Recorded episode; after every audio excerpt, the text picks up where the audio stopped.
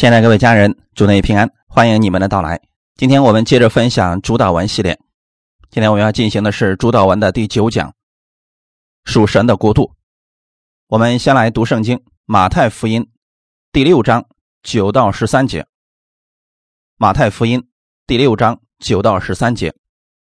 所以你们祷告要这样说：我们在天上的父，愿人都尊你的名为圣，愿你的国降临。愿你的旨意行在地上，如同行在天上。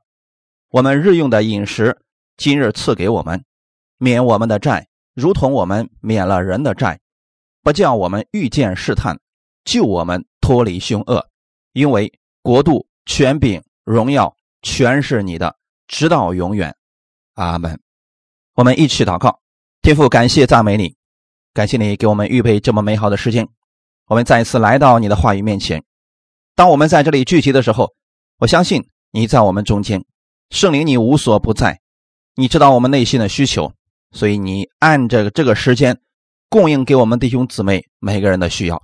借着你的真理，让我们明白更多你的启示，并且学会在生活当中凡事向你祷告。把以下的时间交给圣灵，你亲自更新我们每一个人。奉主耶稣的名祷告，阿门。主导文的第九讲，今天我们来分享属神的国度。我们信了主以后，就不再是漂流不定的，我们的灵魂有了归宿。属神的国度，这里要告诉我们：你接受耶稣了，你的灵魂、你的身体将来都有一个去处，并且不是孤单的一个地方。而是一个无限的国度，圣经上称之为新天新地，而我们则是属神的国民。既然提到了国度，那就一定会提到保护、供应等等。耶稣在告诉我们，向他祷告的时候，向天父祷告，是让我们心里有一个图景，那就是。不是一个人在给你供应，而是一个国度，所有的资源都在供应着你。因此，我们在地上生活的时候，我们不再惧怕。遇到任何的问题，我们可以向我们的天父来呼求。这也正是耶稣教导我们去祷告的真正原因。我们来看一段经文，《以弗所书》第二章十八到十九节。因为我们两下借着他被一个圣灵所感，得以进到父面前，这样你们不再做外人和客旅，是与圣徒同国，是神家里的人了。到这段经文的时候，你们应该好好去默想一下了。我们借着耶稣跟天父之间和好了，我们可以来到天父的国里。你不再是外人，也不再是客旅，你是与圣徒同国。什么叫与圣徒同国呢？将来的天国里边，你会看到亚当，你会看见夏娃，你会看见亚伯拉罕，会看见摩西、保罗。这是在世界上任何一个国度都不可能实现的事情，而且将来我们要去的那个地方。它是永久的存在。现在你在圣经上看到了很多人们以为是历史，以为是故事。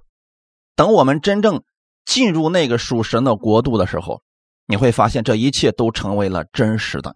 现在我们在地上生活是带着这样的盼望而生活。我们的耶稣正在天上为你祷告，为你加油，哈利路亚！所以你是与圣徒同国的人。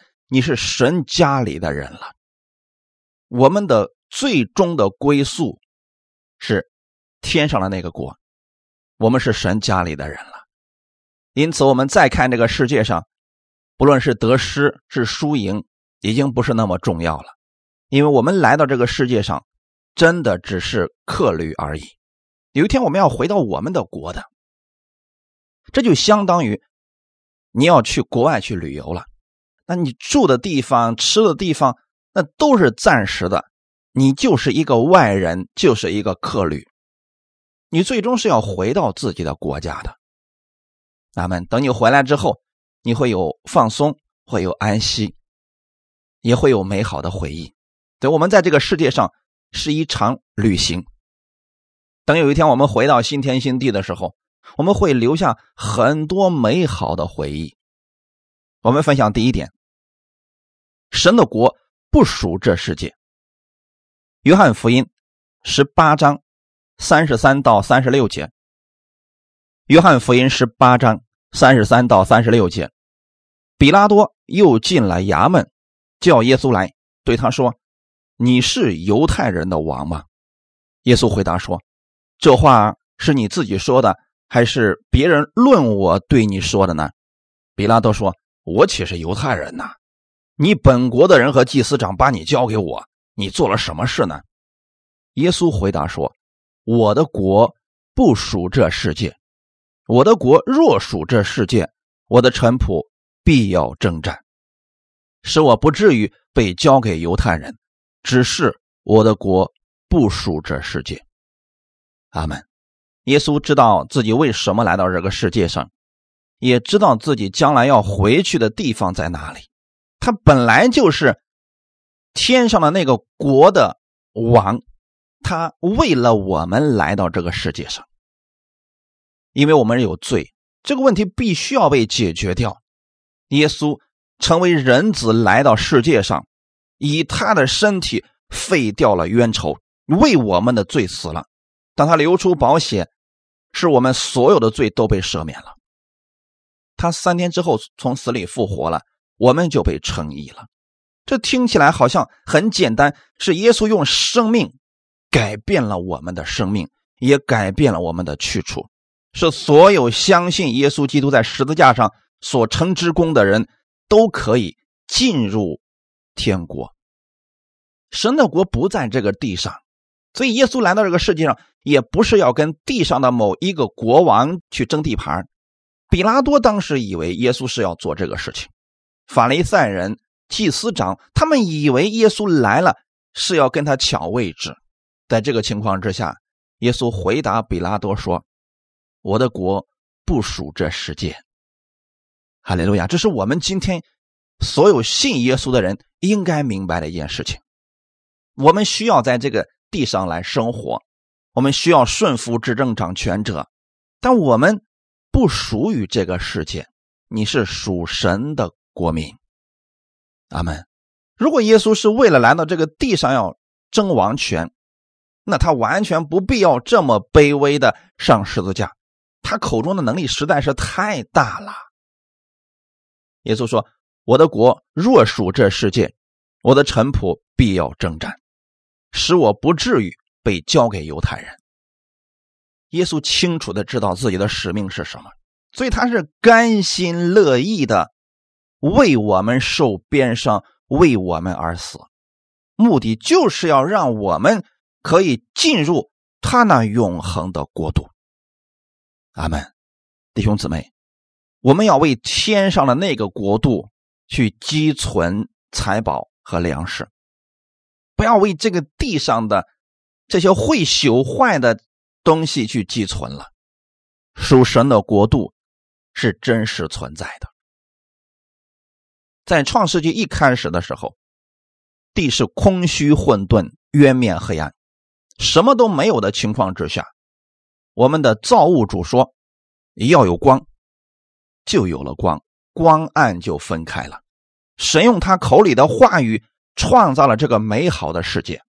那我们将来要去的地方，是真正神与我们同在的不朽坏的国度。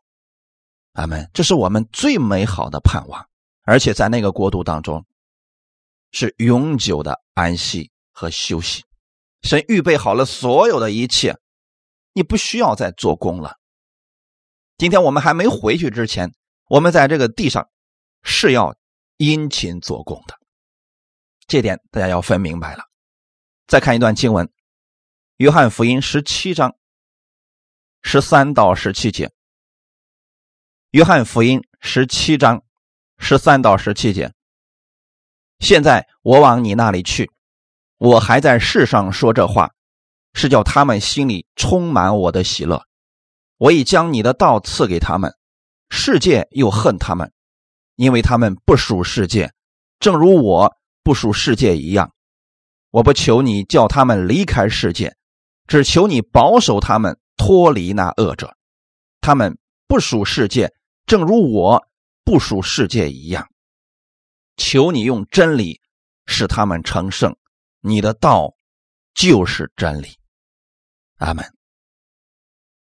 约翰福音十七章是耶稣带着门徒要往科西玛尼园去，他向天父给我们的一段祷告，也是为所有信耶稣之人的一个祷告。耶稣知道自己很快要回去了，他向天父祷告说：“我现在往你那里去，我还在世上说了这个话语，所以。”耶稣下面说的这些话语是给我们的，是让我们有盼望、有信心，让我们心里充满主的喜乐。耶稣说：“我还在世上说这话，是叫他们心里充满我的喜乐。”十四节到十七节就是耶稣给我们所说的话语：“我已将你的道赐给他们。”弟兄姊妹，耶稣虽然是回去了。但是他把天父的道，把天国的道赐给了我们，让所有信耶稣的人可以代代相承，知道如何进天国，知道如何在这个世界上靠着神的话语而生活，让我们靠着神的话语有盼望、有信心的去过每一天。因此，耶稣说：“我已将你的道，天父的道赐给了我们。”世界又恨他们，因为他们不属世界。这就是为什么历史历代以来，很多基督徒都受世人的逼迫，原因在这里，因为他们不属这世界。大家知道什么叫不属世界吗？不是他们不需要在这世界上生活，而是他们的归属地不是在这个世界上，而是在。将来的天国，阿门。我们可以在这个地上生活，但我们不属于这个世界，就像耶稣一样，他不属于这个世界，阿门。但是耶稣在这个地上有没有过出得胜的生活呢？是的，有的。我们也可以靠着基督的话语，在这个世界上得胜。那很多基督徒。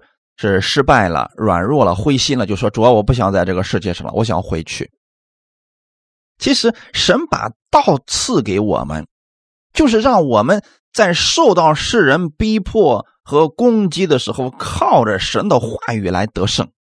耶稣知道世界恨我们，知道世人很多时候接纳不了我们，因为我们的归属地不在这里。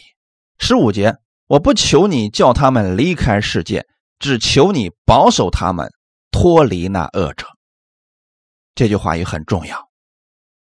很多基督徒是看到世界上的败坏，他们很无助、很灰心，想离开城市到一个没有人烟的地方。那过去在教会历史上也确实发现了，有一部分人信了耶稣之后，确实是隐居山林了。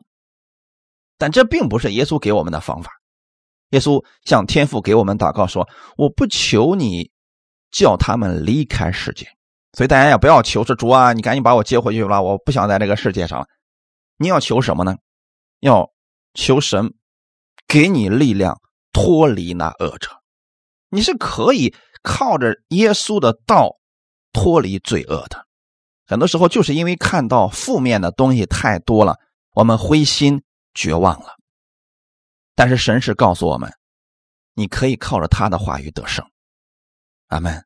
神造了这个世界，所以他知道怎么样在这个世界上得胜。耶稣就是我们的榜样，他在世上的时候，确实在凡事上得胜了。而且他也知道他为什么来，要回到哪里去。到目前为止，世人有很多谜底是解不开的，比如说人从哪里来。为什么要来？要回到哪里去？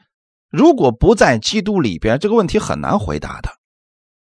但是在耶稣基督里边，这一切就变得极其的简单了。我们是被天父所造的，我们暂时在这个地上，我们有一天还要回到那属神的国度。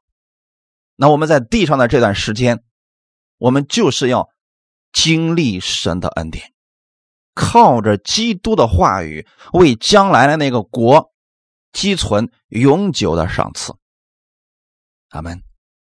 十六节到十七节，他们不属世界，正如我不属世界一样。你请记得，弟兄姊妹，你出去到任何一个国家去旅游，你不属于那个国家的人，你可以去欣赏那个地方的美景，可以吃那里的美食，可你不属于那个国度，你是最终要回到你自己的国家的。我们应该这样来看待属神的国度。那如果你去旅游的话，你会不会把你一生的积蓄都用来装修你所住的那个旅馆呢？答案是肯定的，你绝对不会这么去做。为什么呢？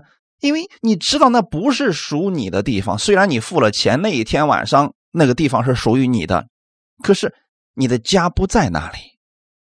耶稣通过这些话语想告诉我们所有信耶稣的人，要有一个正确的世界观。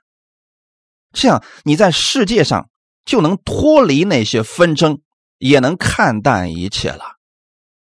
正是因为世人看不明白这一切，所以在这个世界上争权夺利，用尽一生，耗尽了自己的生命，在这个世界上抓。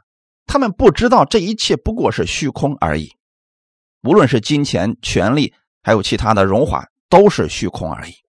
唯有神的国是实实在在存在的。现在我们眼睛看不见，但是它是真实存在的。我们将来永久的居住之地是耶稣所在的地方。十七节说：“求你用真理使他们成圣，你的道就是真理。”耶稣知道我们在这个世界上真的很难。脱离这个世界，我们的眼目、我们的思维经常会受环境和人的影响。他给了我们得胜的方式，用真理成圣。成圣不是一个遥远不可及的东西，圣洁的意思是分别出来，成为圣洁的意思就是我们在看任何事情，在做任何事情。我们都能够有一个分别出来的思想，就像神对待以色列百姓一样。神让以色列百姓出埃及之前，就已经把他们分别为圣了。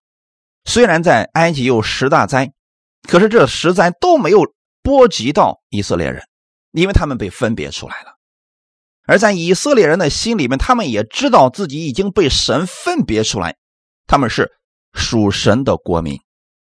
我们在这个地上要用这样的思维去看待人、看待事情，你就能从很多事情当中脱离出来了。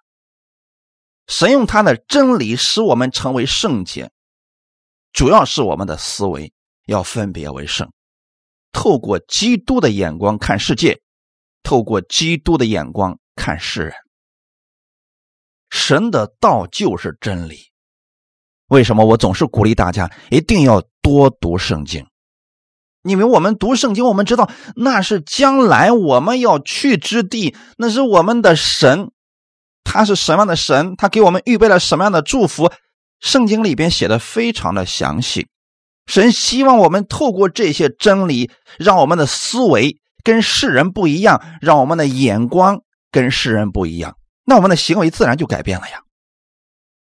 当世人为了权力、为了金钱拼命的不顾一切的去抓的时候，我们可以从这里边出来，有知足的心，有舍己的心，有帮助别人的心。那如果说我们一直为了自己，那我们自然不愿意给出去了。耶稣之所以愿意给出去，是因为他知道这一切都是暂时的，而且是不足为道的。即便耶稣把生命给出去。天父还会把生命给他，即便他把自己拥有的一切都给出去，天父依然会更多的赐给他，所以他就不可惜了呀。可世人的眼光跟我们不一样，他们认为我赚了钱，我给出去了，那我不就吃亏了吗？我越给越少。天国里很多的法子跟世上正好是相反的。天国里的法子是什么呢？你给人的越多，你越成功；你帮助的人越多，你的喜乐越多，你的爱心越多，你的赏赐越多。这就是真理。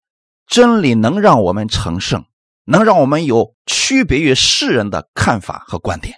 那个时候，你会经常在喜乐当中，在平安当中。神希望他的喜乐充满我们的心，因此耶稣向天父祷告了，那是给我们每一个相信耶稣的人。我们不属这世界，我们是圣洁的国民，是祭司的国度。出埃及记十九章三到六节。出埃及记十九章三到六节，摩西到神那里。耶和华从山上呼唤他说：“你要这样告诉雅各家，小玉以色列人说：我向埃及人所行的事，你们都看见了，且看见我如鹰将你们背在翅膀上带来归我。如今你们若实在听从我的话，遵守我的约，就要在万民中做属我的子民，因为全地都是我的。你们。”要归我做祭司的国度，为圣洁的国民。这些话你要告诉以色列人。阿门。神亲自对摩西所说的话语，那是应许。今天我们可以靠着基督抓住这些应许的。耶和华对摩西是怎么说的呢？你去告诉以色列百姓，我向埃及人所行的事，你们都看见了。是指神有大能。能保护我们，能拯救我们，能供应我们。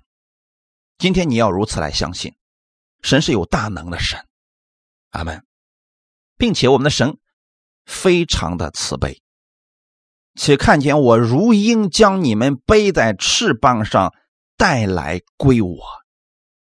神做好了这一切美好的福分，然后把我们带过去，让我们跟他一起享受他的福分。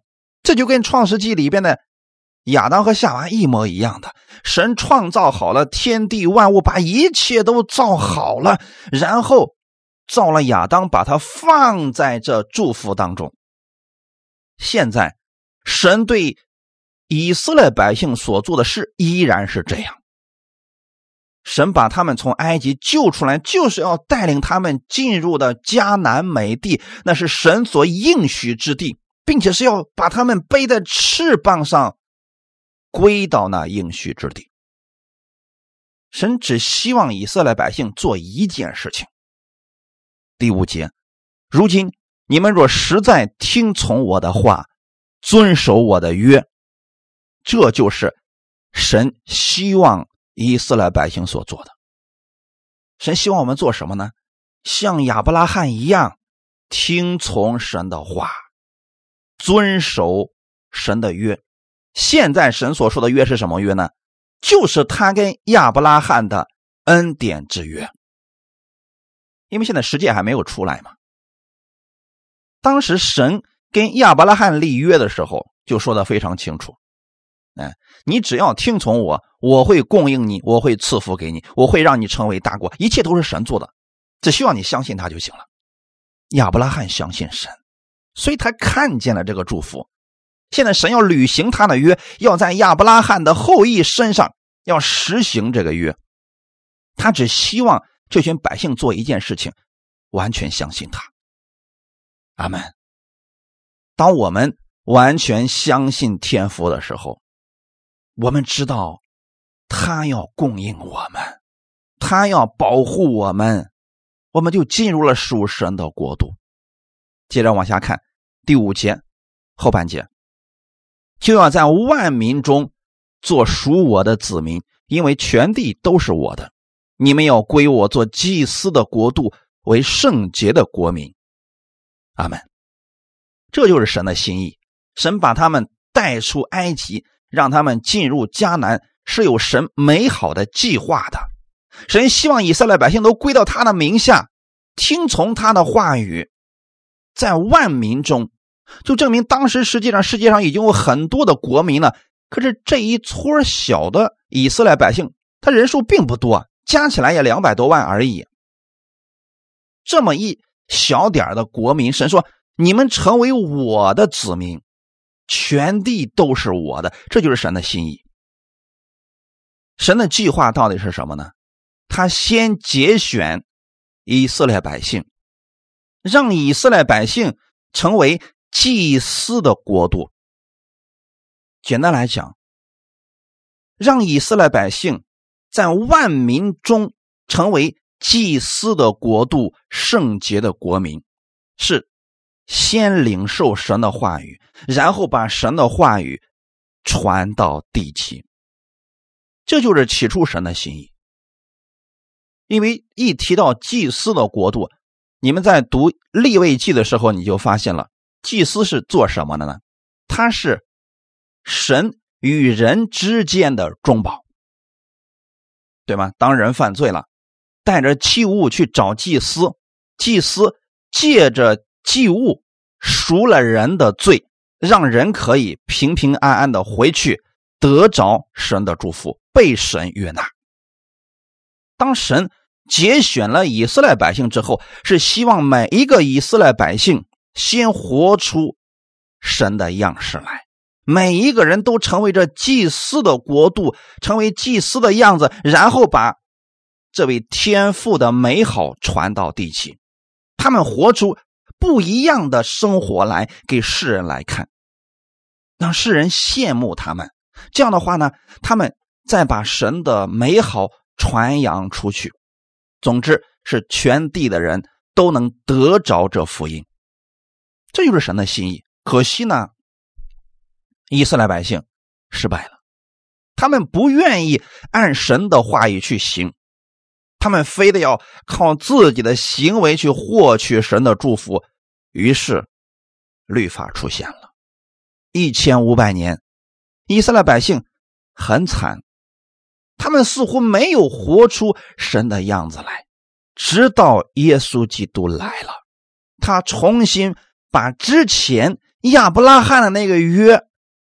又恢复了，把人所做不到的事情，他实现了。因此，你看耶稣所做的事情，就跟我们现在所读的这段经文是非常的相似。耶稣听从了我们天父的话语，遵守了这个约，他让我们成为了万民当中属神的子民。让我们每一个人都成为祭司的国度。今天每一个传扬福音的人，都在做着祭司的工作。在神的眼中，你就是圣洁的国民。你不是靠着你的行为成为圣洁，是靠着基督的血，你已经被分别出来了。因此，神认可你在这个世界上为主所做的。你们去传福音。你们去帮助人，这都是神认可的，哈利路亚！我们把福音传遍地极，这就是神喜悦的事情。神希望更多的人都能够得着他的福音，一起进入这属神的国度。如果人没有进入这属神的国度，到底会怎么样呢？我们来看一下马可福音第六章三十四节。马可福音第六章三十四节，耶稣出来见有许多的人，就怜悯他们，因为他们如羊没有牧人一般。于是开口教训他们许多道理。耶稣来传道的时候，看见了以色列百姓，就怜悯他们。为什么怜悯他们呢？因为他们就像羊没有牧人一般。你知道，羊如果没有牧人，就像没有方向，不知道要去哪里，不知道为什么而活着。现今为止，太多的人在这个问题上很彷徨，他不知道自己为什么而活着。很多人说：“我是为孩子而活着的。”突然发现有一天，孩子不听他的，他灰心绝望了。有人说：“呃，我是为我的另一半活着的。”突然发现另一半没他想象的那么好，灰心绝望了。有人说：“我为了漂亮而活着。”七八十岁的时候，突然发现，哎呀，怎么做都不漂亮了。很多人不知道自己在这个世界上生存的意义、终极意义是什么。这就相当于羊没有牧人一般，因为没有归宿，没有存在感了。你看这个世界上现在太多的人，为了要寻找存在感，所以用各式各样的方法来表现自己。那如果我们有牧者，完全不需要这样的。耶稣知道他们缺乏牧者，于是开口教训他们许多道理，天国的道理，让以色列百姓知道，你们是有盼望的，你们是有去处的。即便你们在这个世界上人不尊敬你们，但是天父爱你们，天父乐意供应给你们，这就是我们。在地上最大的盼望，我们是有归宿的人，哈利路亚！我们是祭司的国度，是圣洁的国民。彼得前书第二章二十四到二十五节，他被挂在木头上，亲身担当了我们的罪，使我们既然在罪上死，就得以在义上活。因他受的鞭伤。我们便得了医治。你们从前好像迷路的羊，如今却归到你们灵魂的牧人监督了。阿门。以前我们跟神之间有隔阂，有阻挡，我们不可能认天父为我们的父，因为罪的问题没有被解决。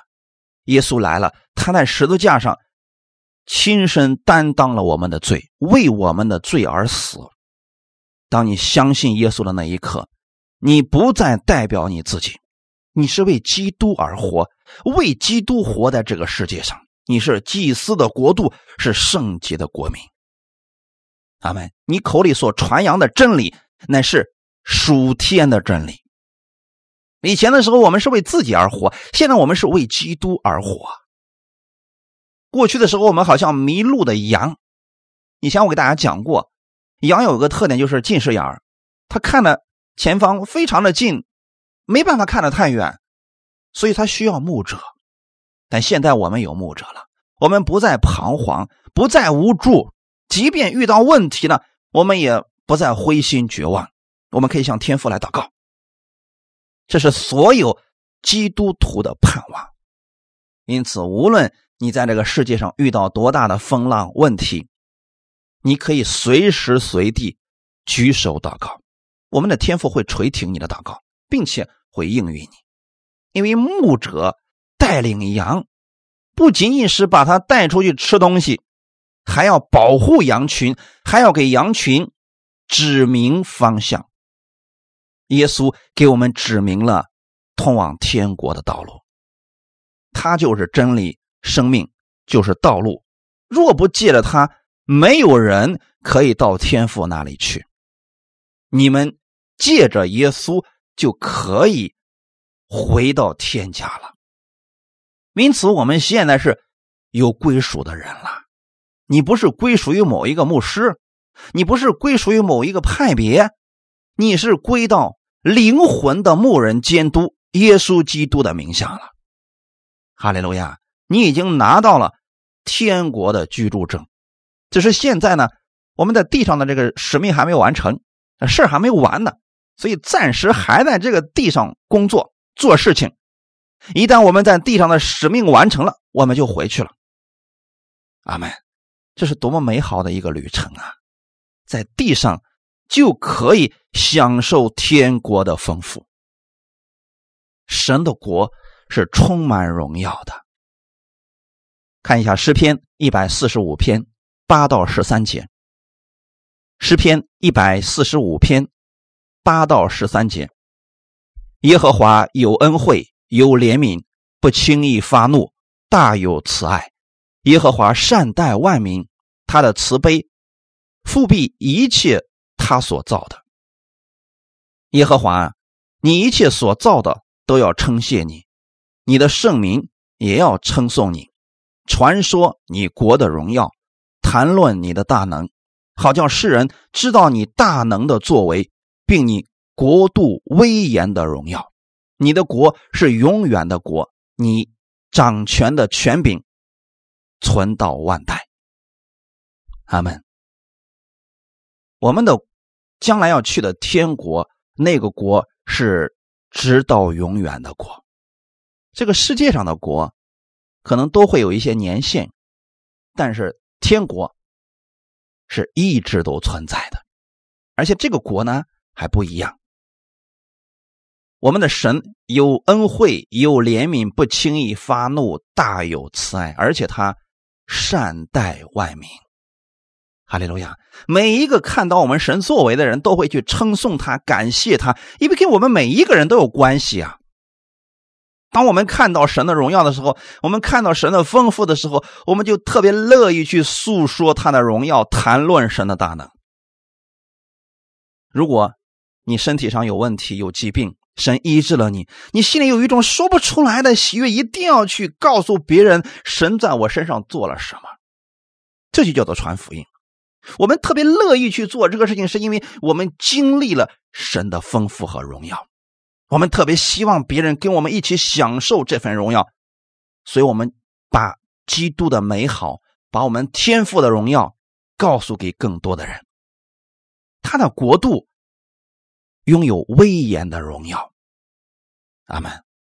而且在那个国度里边，神掌权，传到万代。哈利路亚。我们分享第二点：神的国里，大的服侍小的，国权直到永远。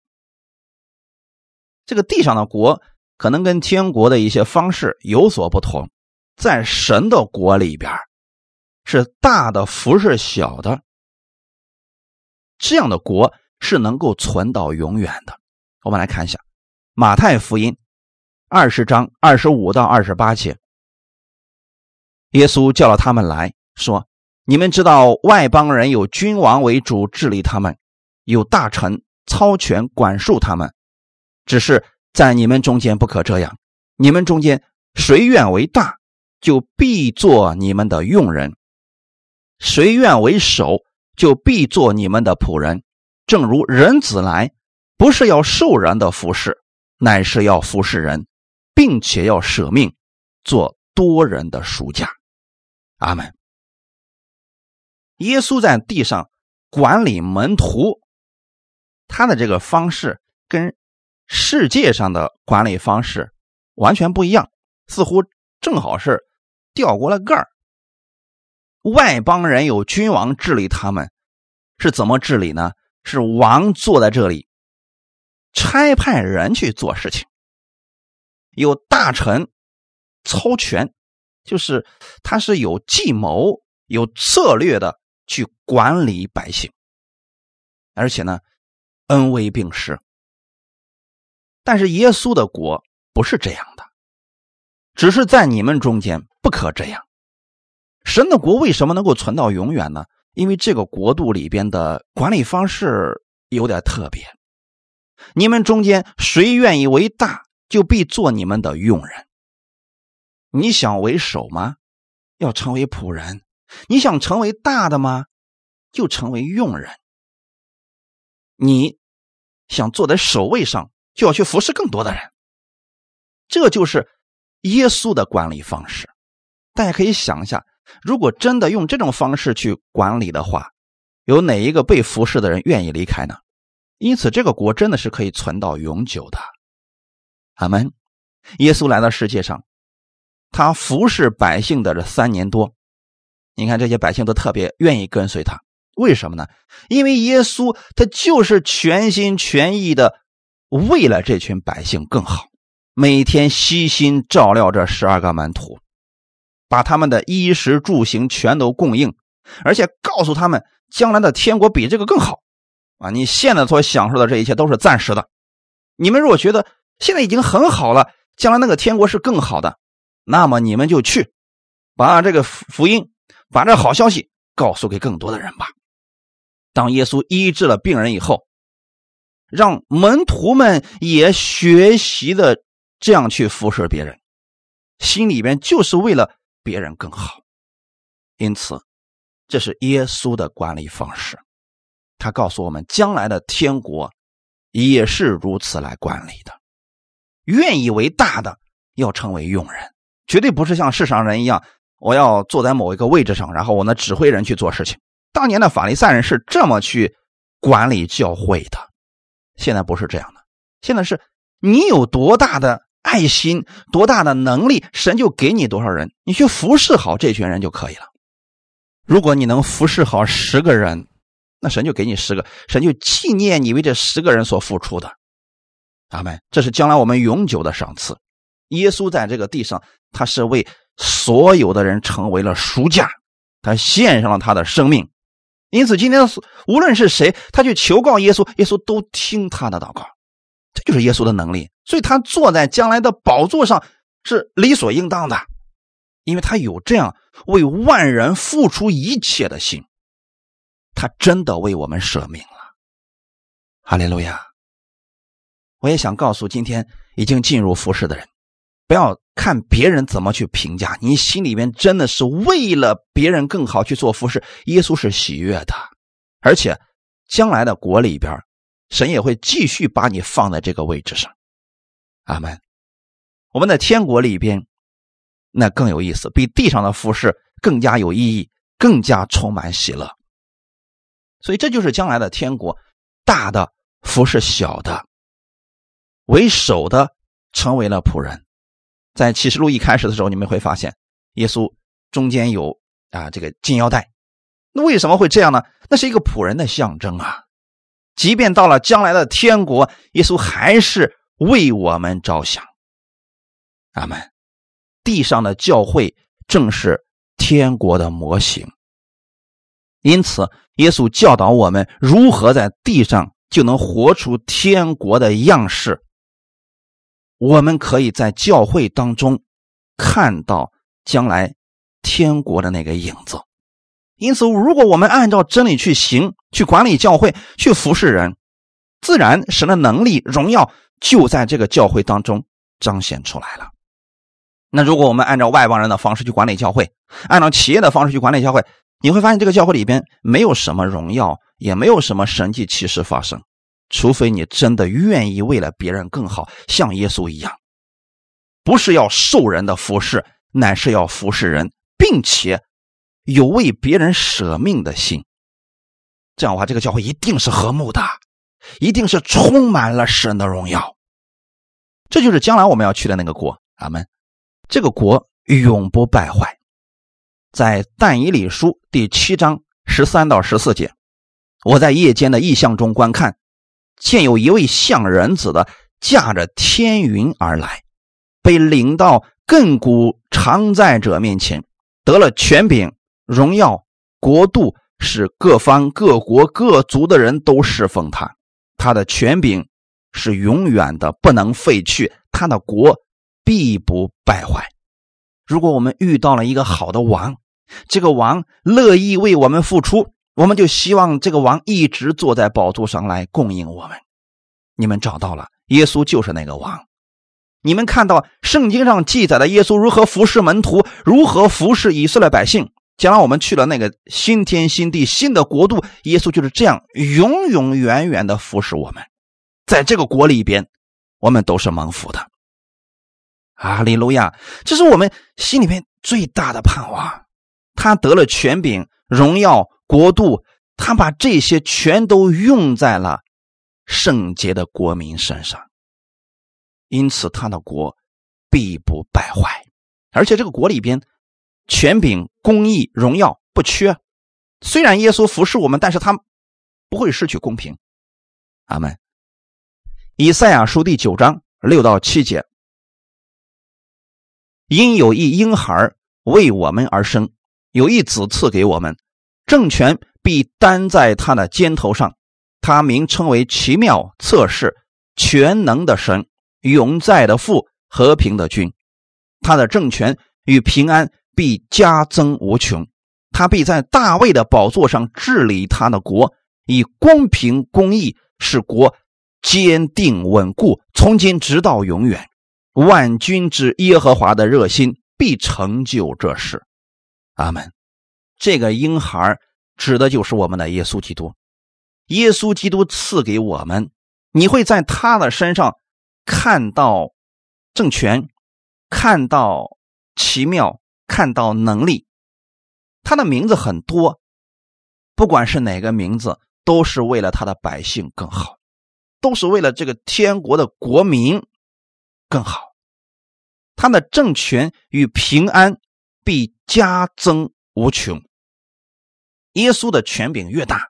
我们越有福，耶稣的慈爱越多，我们越有福；耶稣的富足越多，我们越有福。为什么呢？因为他没有给自己留下，全给了我们。因此，我们的天父把这些祝福都放在耶稣身上的时候，其实是天父想借着耶稣让我们得着他这一切的祝福。他必坐在大卫的宝座上。治理他的国，神是怎么治理他的国的呢？以公平公义。所以，任何一个国家都不能失去公平和公义，因为公平和公义是一个国坚定稳固的根基。在神里边，在耶稣基督里面，那是有绝对的公义。有人一直不理解，说我们现在一直在讲神的恩典，难道？神的公义被忽略了吗？没有，神并没有降低他公义的标准。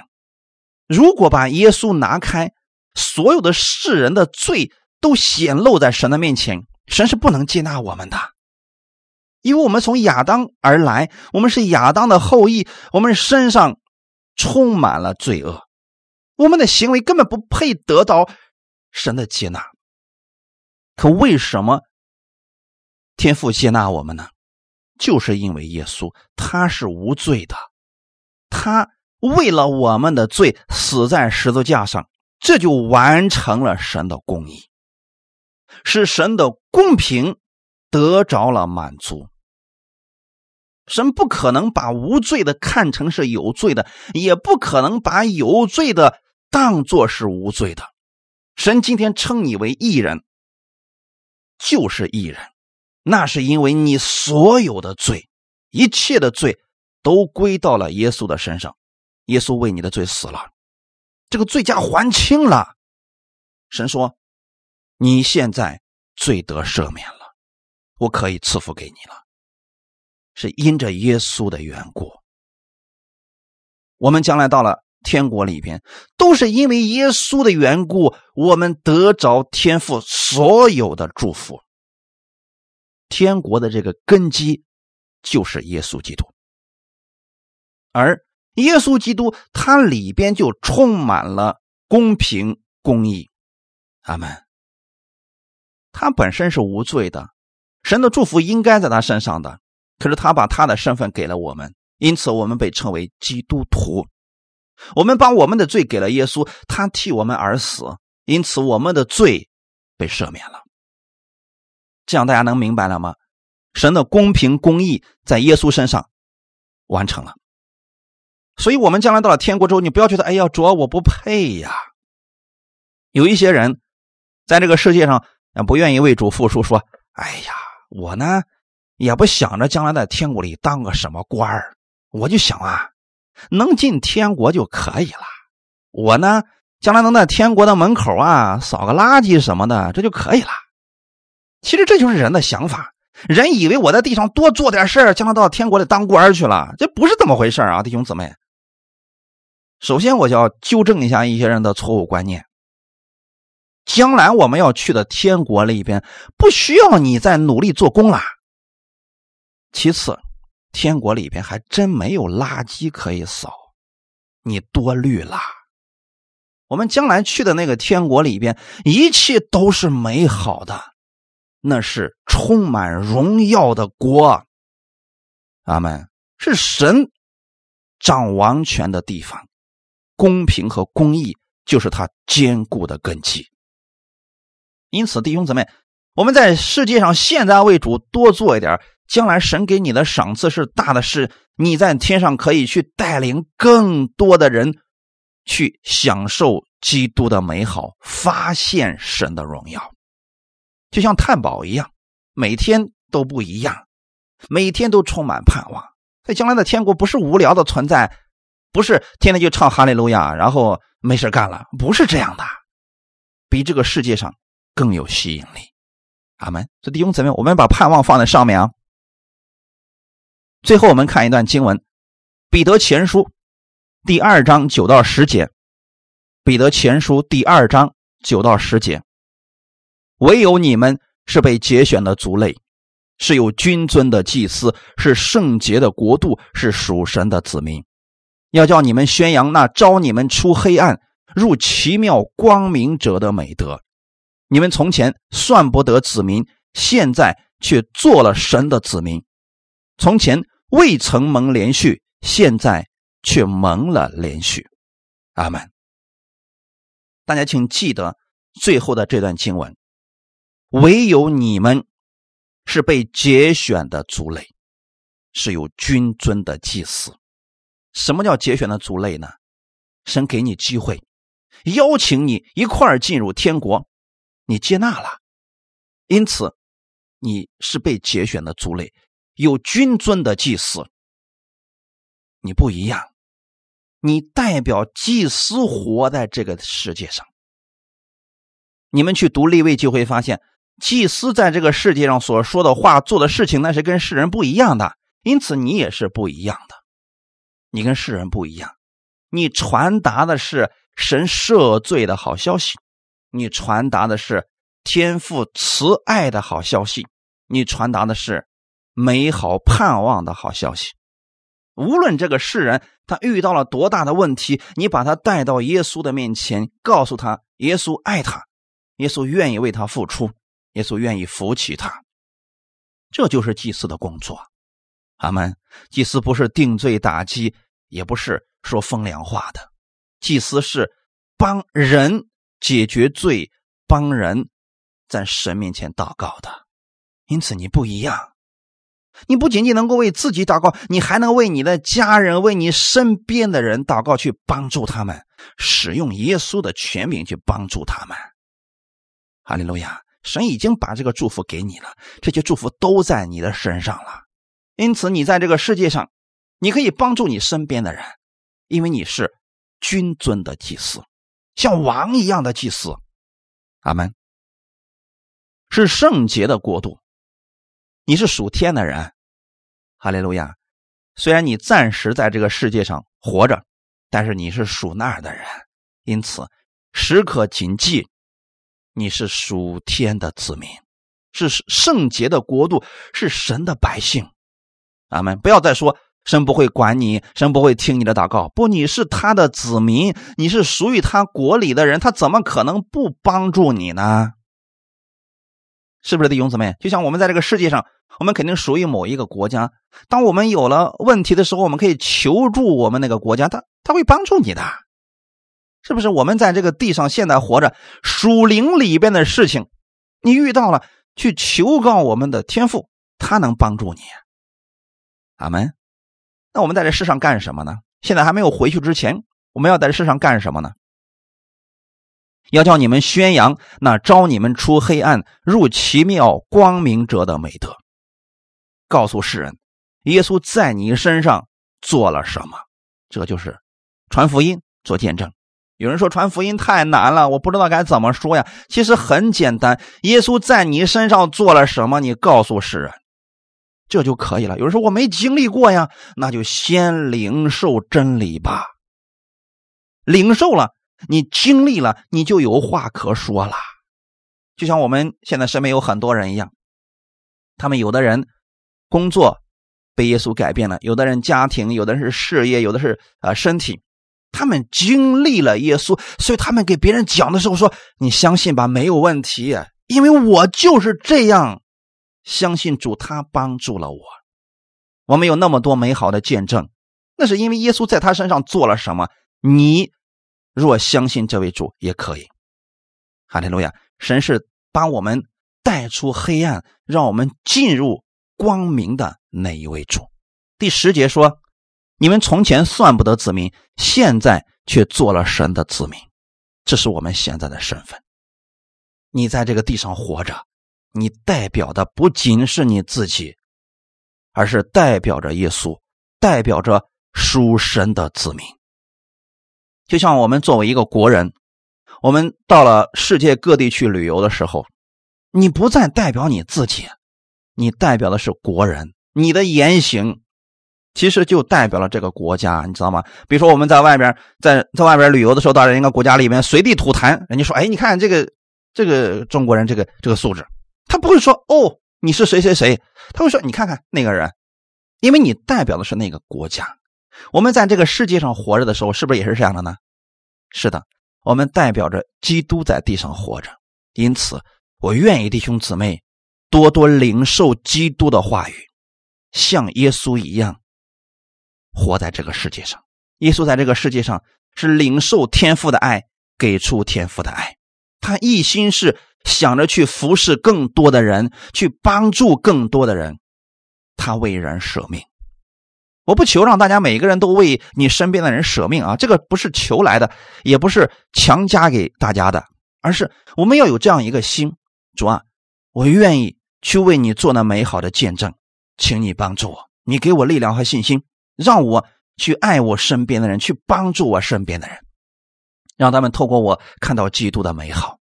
哈利路亚！我们是这样被神连续的，我们是这样被神拯救的，我们心里有了感恩，因此我们乐意如此付出。神会纪念你的付出的啊！感谢赞美主。好，我们一起祷告。天父，感谢赞美你，感谢你借着这样的话语帮助我们，让我们知道我们是有归属的人。我们是属神的国度，是天国的子民。你是我们的保护者，也是今天依然还在服侍我们的那一位。无论我们遇到任何的问题，当我们举手向你祷告的时候，天父，你一定会垂听我们的我们的祷告，并且你会成就我们的祷告。也许你会参派我周围的人，也许会参派天使，一定会帮助我。你不会丢下我，因为我是属神的子民。我相信你的话语是真实的，我愿意在新的一周开始的时候经历你的同在，请你帮助我，让我借着你的话语而生活。不管世人如何去生活，我愿意用你的真理成圣，用你的真理成为我生活当中的标准。请你帮助我在这一周当中能经历你的大能，我愿意在生活当中更多的认识你。哈利路亚。也给我信心和力量，让我成为我周围之人的帮助。我知道我是祝福的管道，透过我，让我身边的人得着基督的荣耀。感谢赞美主，一切荣耀都归给你。奉主耶稣的名祷告，阿门。